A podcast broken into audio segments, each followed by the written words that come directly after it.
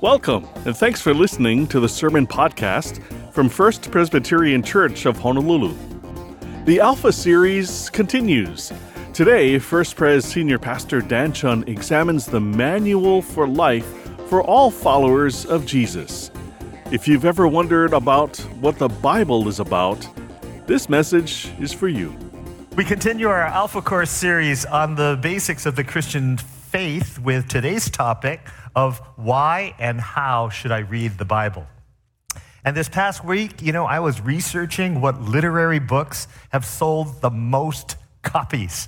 And I was surprised to see that number one spot goes to Don Quixote by Miguel de Cervantes. I don't even know if I read that. Maybe it was required for school. That's why they sold 500 million copies. Number two is A Tale of Two Cities by Charles Dickens. 200 million copies sold. Number three, Lord of the Rings, J.R.R. Tolkien. 155 million copies sold.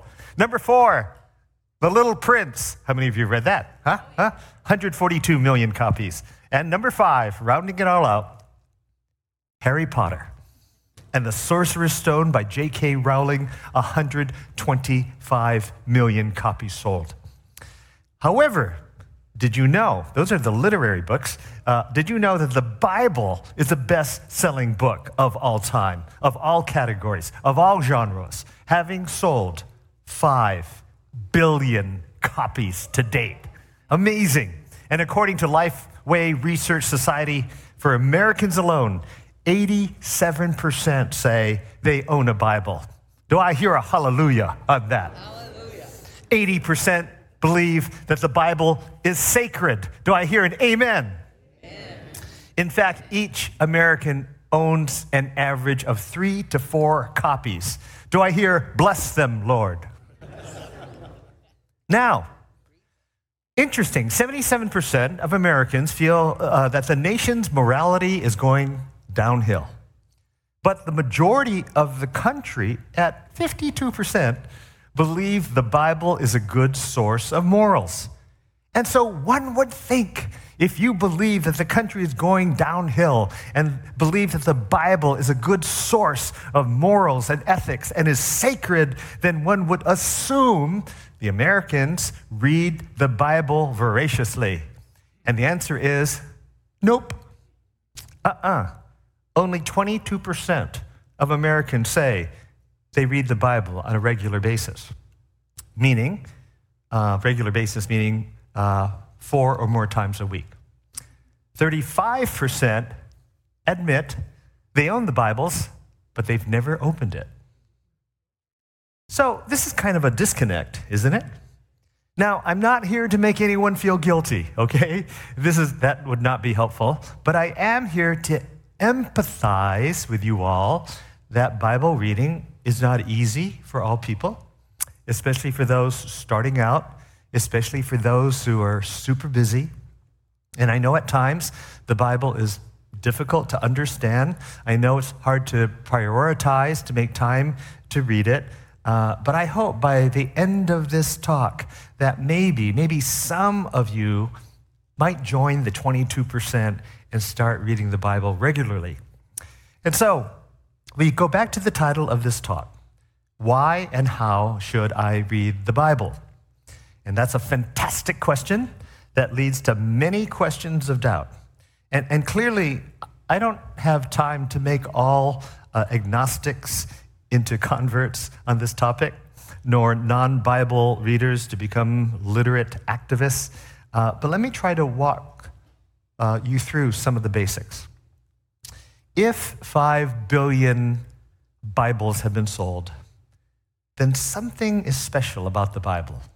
In fact, Christians believe that the Bible is a collection of books written over 1,600 years by 40 different authors.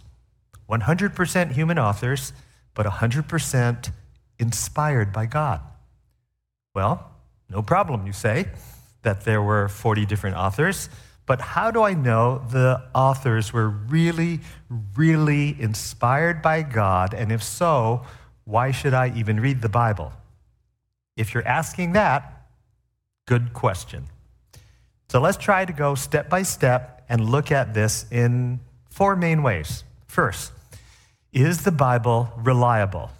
Now, I know Pastor Chris Pan um, in a previous sermon mentioned some of this, but I want to underline some of it.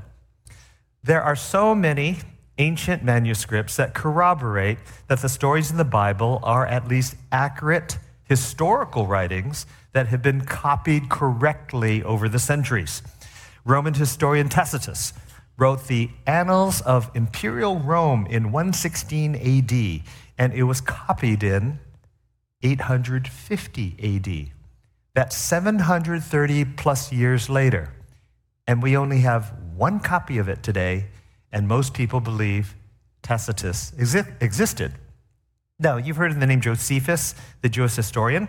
He wrote the historical book called The Jewish War in the first century, and we have nine copies of that. But they were written a thousand to 1200 years later. And the world believes those copies are accurate. When you get to the New Testament Greek manuscripts, there are not just nine copies, but more than 5,000 copies.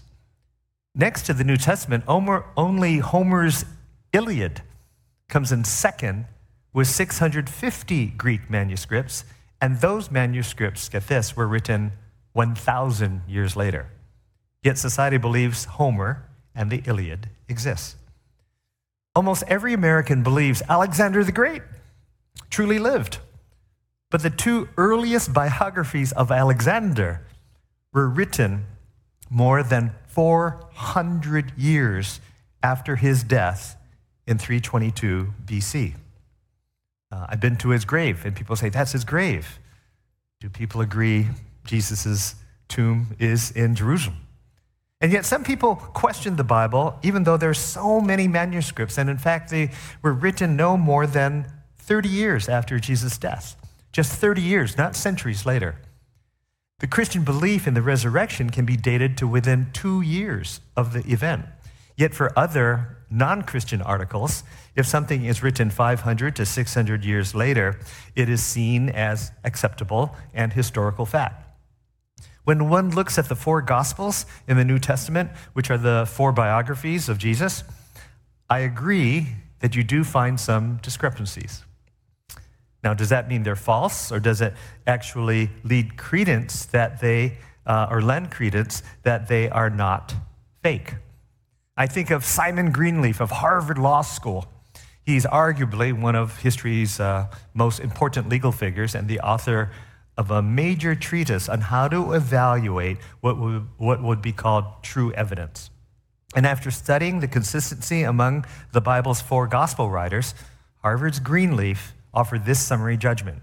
He said, There's enough of a discrepancy to show that there could have been no previous concert among them, and at the same time, such substantial agreement as to show that they were all independent narrators of the same great transaction. Now, you can find a lot of this information summarized in a book by Lee Strobel called The Case for Christ. So, our first question is Is the Bible reliable? The second question we, might ask is If it is reliable, is the Bible a map for life? Now, I think most people love a treasure hunt. That is why we love movies like Goonies and National Treasure and Raiders of the Lost Ark or the locally produced Finding Ohana. And the Bible is a map as to how to live life to the fullest, to discover how and why we were designed by God. Francis Collins, the former director of the National Department of Health and the head of the Genome Project that unlocked the secrets of the DNA, said, when does life begin? When does the soul enter? That's a religious question. Science is not going to be able to help with that. If we have questions about our soul and the purpose of life, the Bible will answer that. Science can tell us what happens or how it happens, but it doesn't always answer the questions of why. Science doesn't answer questions of ethics or morality, the Bible does. It's just that a minority of people read it and follow it. When we look at the universe, there is a mystery. It makes us think of intelligent design by a loving God. Uh, we may doubt that. Or, as Albert Einstein once said, a legitimate conflict between science and religion cannot exist. Religion without science is blind, and science without religion is lame. The Bible gives us clues to the universe in a supernatural way, and God is the creator behind the creation. But you say, the Bible has so many writers. Dan, you say, the, the Bible inspired, is inspired by God, but the Bible had at least 40 authors over a period of 1,600 years. So, yes, it was written by kings and poor people and prophets and poets and fishermen and tax collectors and philosophers and statesmen and historians and a physician. And the genres are poetry and prophecy and letters and history. So, how can all of that be inspired by just one God? Good question. Now, as you all know, uh, I love London. And in London, I get to see the works of one of my favorite architects, Sir Christopher Wren, who lived in the 1600s and the 1700s. And he was the architect for St. Paul's Cathedral where Pam and I almost got robbed by three guys, but that's a different story. It is gorgeous. Look at that slide. It took 36 years. Um, no, it took 50 years. It took 10 years to design and about 40 years to um, be built. So, Sir Christopher Wren, quote unquote, built St. Paul's Cathedral.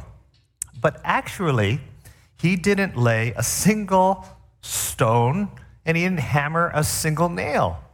He had stonemasons and carpenters and construction builders involved over 50 years. But Christopher Wren was the architectural inspiration behind it all.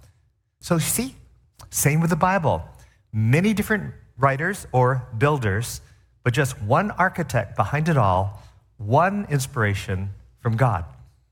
And if I might, I'd like to add a practical thought if God is the creator, the architect of our bodies and souls, then his blueprint for an awesome supernatural life is none other than the Bible. The Lord gave us the Bible, his architectural plan, so to speak, to tell us how to live optimally. And if God tells us in writing of how to live life as we were um, designed optimally to live, we would be crazy not to read his directions on how to live an outstanding life. Hear this it's literally a matter of life and death. He gives us a cause for living. He tells us how to have strength in the midst of turmoil and peace in the depths of a storm and how to have love for the unlovable and forgiveness for ourselves and others. Let me go off script a bit.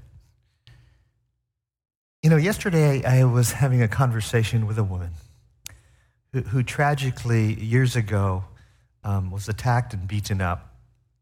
And it took her a year of lying in the bed uh, to recover. In fact, she had to relearn, if you can believe this, how to speak again. Um, she couldn't even get the English words right. She was that traumatized. And so I asked her this pointed question. I said, You know, I know you're still a faithful follower of, of, of Christ.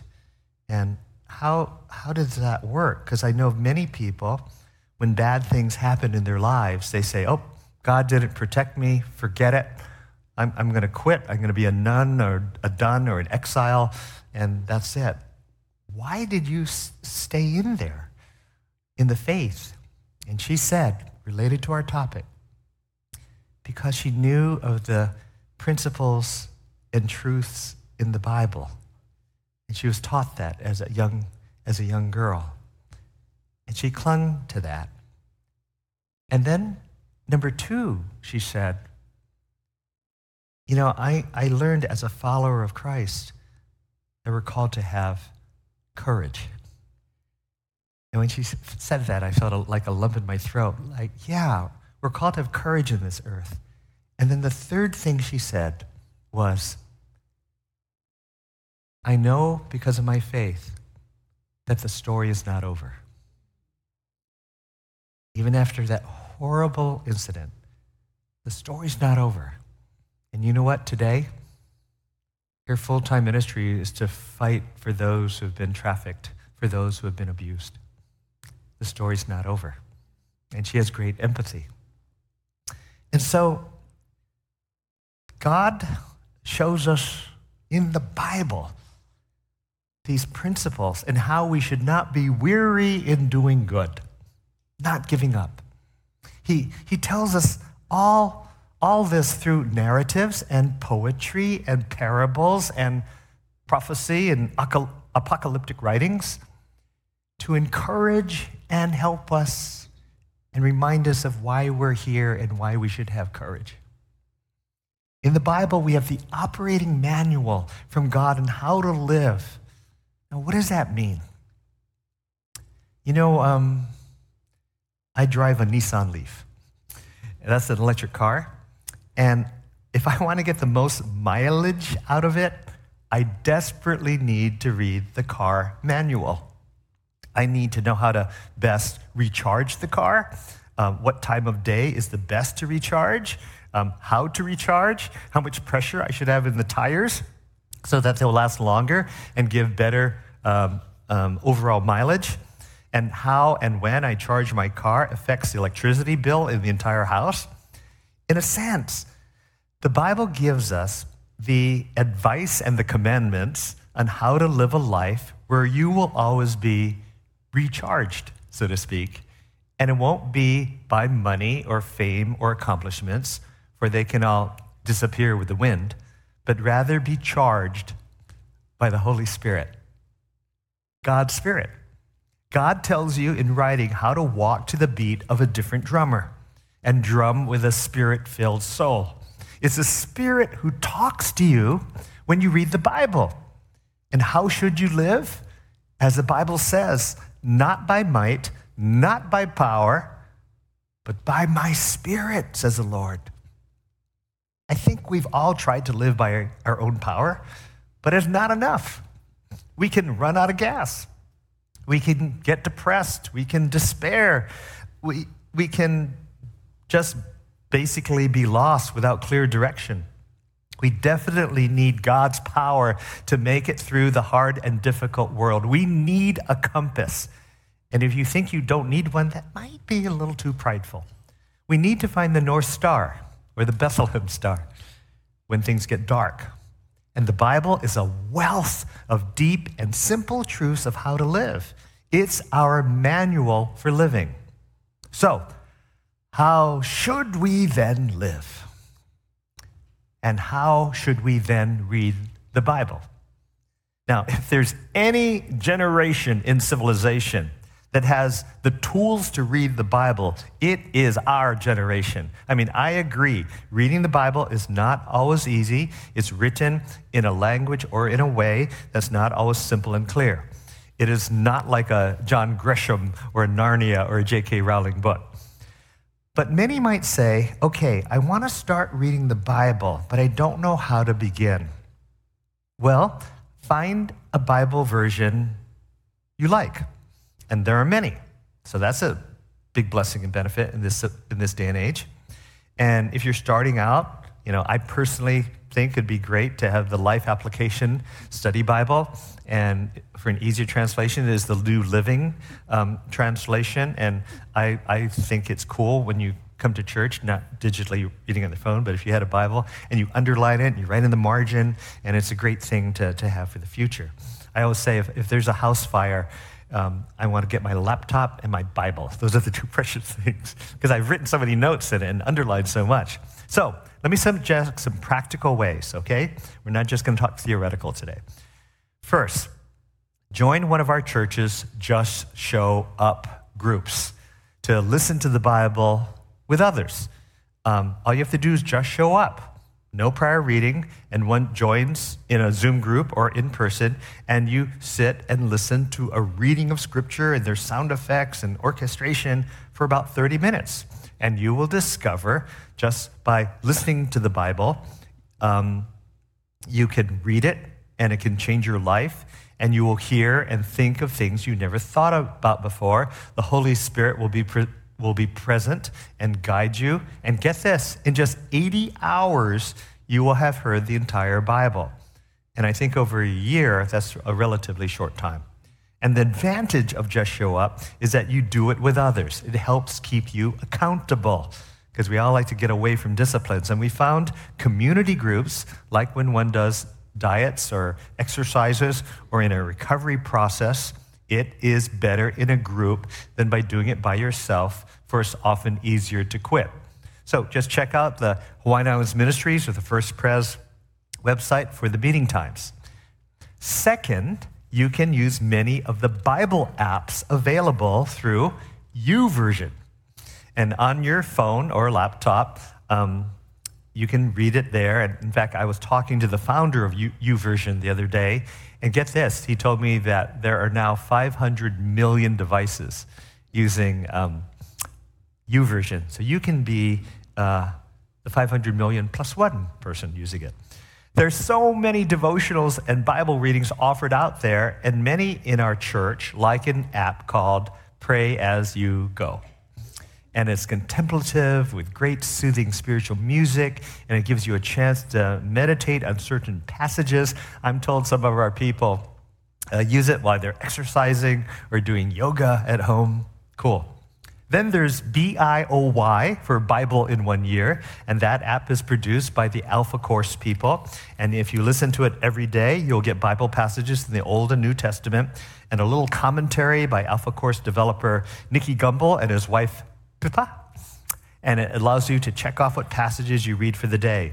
And you know, on YouVersion, you know, for me personally, I love the NIV, New International Version, UK, British version of David Suchet, uh, the actor who plays Hercule Poirot um, in the Agatha Christie Ministries. And at just 78 hours later, no sound effects or orchestration, uh, you'll have read the entire Bible. 78 uh, hours over 365 days is not a lot. And then there's an app called Bible Tracker, where you can check off all of the chapters you've read in your lifetime so that you know when you've read the entire Bible and that you're not reading the same passages over and over and over again. Okay, final question Is the Bible a love letter? Yes. The big message is from God saying, I love you. The entire Bible is one big love letter from God to, to us, telling us how much the Lord loves us and He will sacrifice for us and He will listen to us. He says it plainly in one of the last books in the Bible, in a letter um, by the Apostle John, which we call First John. And hear these verses from the Bible that is part of his love letter to us all. In, in the fourth chapter, it says, Whoever does not love does not know God, for God is love. In the 16th verse, so we've known and believed the love that God has for us. And then um, in the 14th verse, God is love, and those who abide in love abide in God and God abides in them. Then in the book of Isaiah, another indication of a love letter, a beautiful love message in the 41st chapter, and you've heard me say it before, where God says, Do not fear, for I am with you. Do not be afraid, for I am your God. I will help you. I will strengthen you. I will lift you up with my victorious, powerful right hand.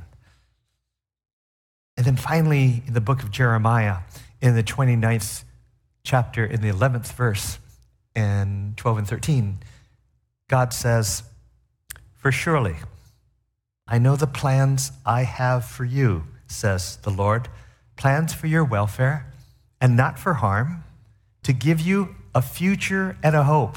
And then you will call upon me and come pray to me, and I will hear you. And when you search for me, you will find me if you seek with all of your heart. I will let you find me, says the Lord. Do you hear the love and the compassion that is pouring out of God's heart from the Bible to you? But the central part of his love letter is that when he made planet Earth, and even though Adam and Eve messed up, sinned, and sent a contagious, sinful virus throughout the world, the antidote would be that God Himself would come to this earth in the form of Jesus Christ and redeem the world. That famous verse, for God so loved the world that He sent His only Son so that everyone who believes in Him may not perish but have eternal life. God would come to earth in the form of Jesus to again teach us about love his love and the love we should have for each other.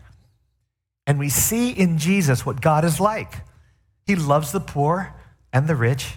He, he loves the downhearted, the sick, the traumatized, the grieving, the children, the adults. He stands with them and tries to protect them and heal them.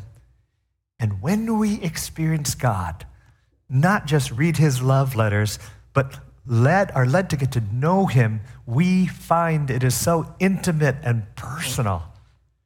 In Psalm 139, the writer speaks of this experience of feeling the love of God.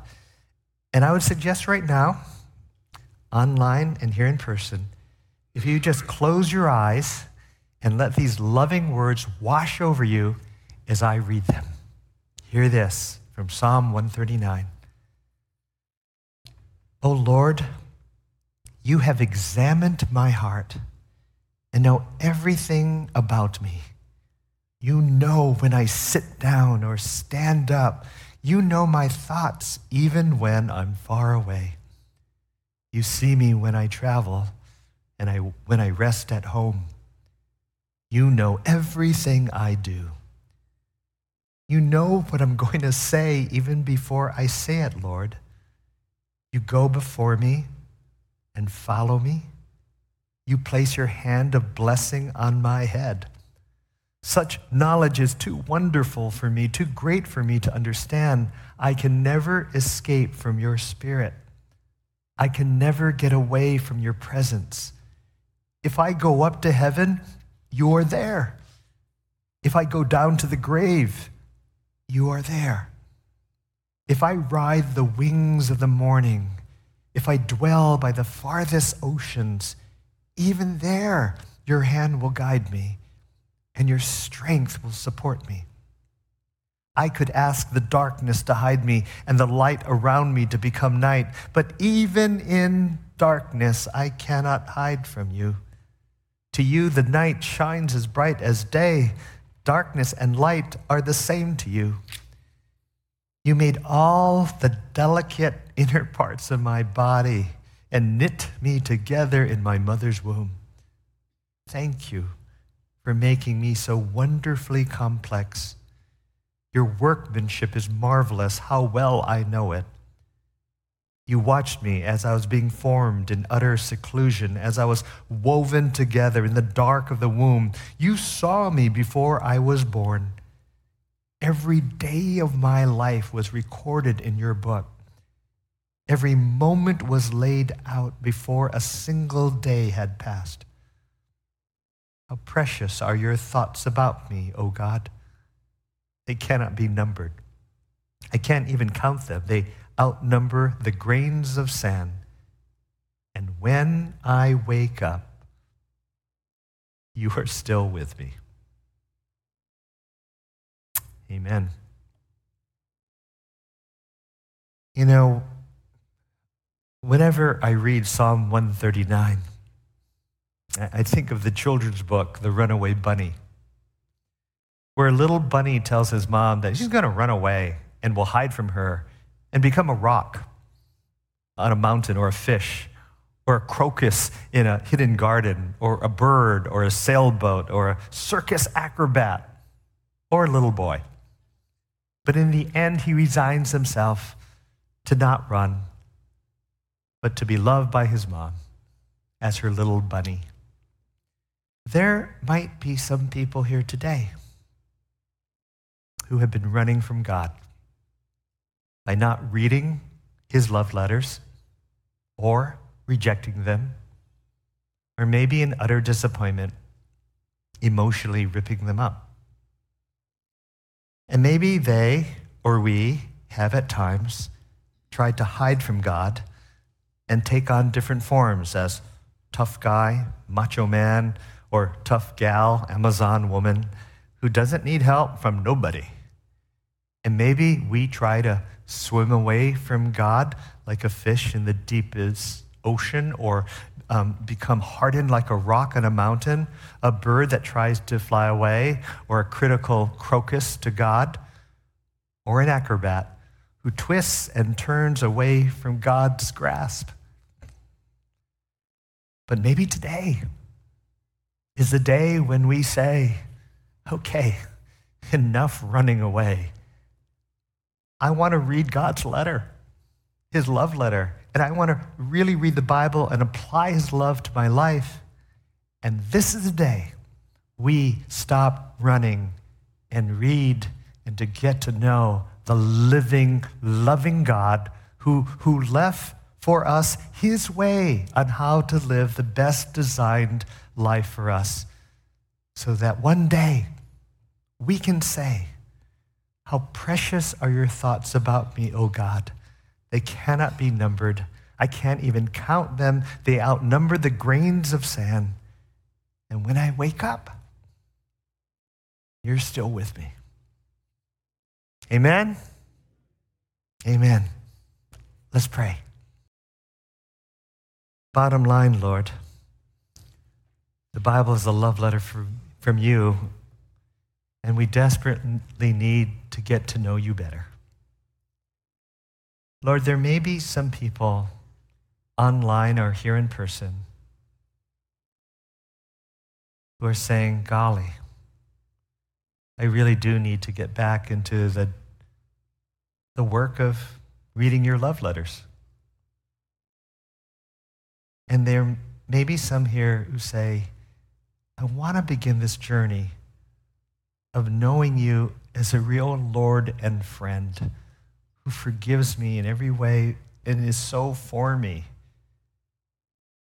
And I'm tired of being a runaway bunny. Lord, if there are people here in the sanctuary or online who are right there who say, okay, I want to get to know you, Lord, and I want to be committed to that. May they just say this simple prayer with me. And may this be the beginning of the journey. To basically say a prayer of sorry and thank you and please. So if you're there, anyone here or online, in the silence of your heart, say this prayer with me. Lord, here I am. I want to write a new chapter. But first, I want to say sorry. Sorry that maybe I've ignored you. Sorry I was really mad at you and didn't want to talk to you. Sorry for some of the things I've done in my life. But thank you. Thank you for always reaching out to me Thank you for trying to reach me even when I purposely am deaf to you. Thank you, as your Bible says, that you forgive me no matter what I've done or will do. And so please come into my life. Send your Holy Spirit to dwell in me. And I want a living, ongoing, loving relationship with you. And I want to commit my life to you right now so I can know that I can have that courage and know that the story hasn't ended. Thank you, Lord. In Christ's name. Amen. If you have made that prayer for the first time, or maybe it was kind of a recommitment, I would recommend that part of our faith journey is we like to make a statement. Sometimes in the past, people, when they make contracts, that you know, they write their name on a dotted line. But for those of you online, it would just be hit the button says, I commit my life to Christ. And I would also suggest hit the button says, I want to pray with someone, because it's just good to pray and seal that. And that's just part of the compassion and the accountability. That would be really great. And then here in, in the sanctuary, if you made that um, commitment, you know, these commitments are important, whether recommitment or first time. Um, I'm going to ask you to do something just very, might be scary to you, but these things are important because it's saying a stake in the ground. Could you just raise your hand if you made that commitment and as a recommitment or a first time commitment? Okay, thank you. You can put your hands down. And Lord, you saw their hands and you saw their hearts. So bless them, draw them close to you. After the service, by the way, we do have a, a prayer ministry right out through the glass doors, and you can go there and, and uh, whatever your needs may be. It may not have to do with this decision, but whether it's spiritual, physical, or emotional, the prayer team would love to pray for you and keep it confidential. And again, before my final blessing, if uh, some of you would like prayer, just go out through that back door over there, and Chris Pan and others will, will be there. And for those of you who have alpha groups, that's right after. Um, and so you could go in those uh, connect groups and be in discussion about the, uh, the sermon today. And now, hear this uh, wonderful blessing for you all. May the Lord bless you and keep you. May his face shine upon you and his countenance be upon you.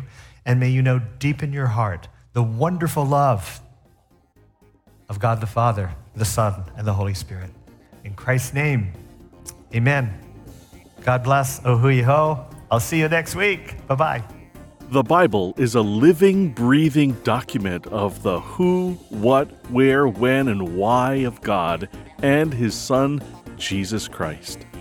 If you want to catch up on or re listen to previous services, you can find past sermons on our websites, fpchawaii.org and thevinehawaii.org. You can also find First Pres sermons on most major podcast services and on YouTube. Here's good news. First Pres is back to worshiping in person, and there's no sign up necessary. Services are Sunday mornings at 8 a.m. and 10 a.m. at the Ko'olau campus. And of course, the services will be streamed live online at fpchawaii.org and thevinehawaii.org. Remember to sign up on the website for First Pres emails for links to sermons, daily devotionals, church news and updates, and lots more.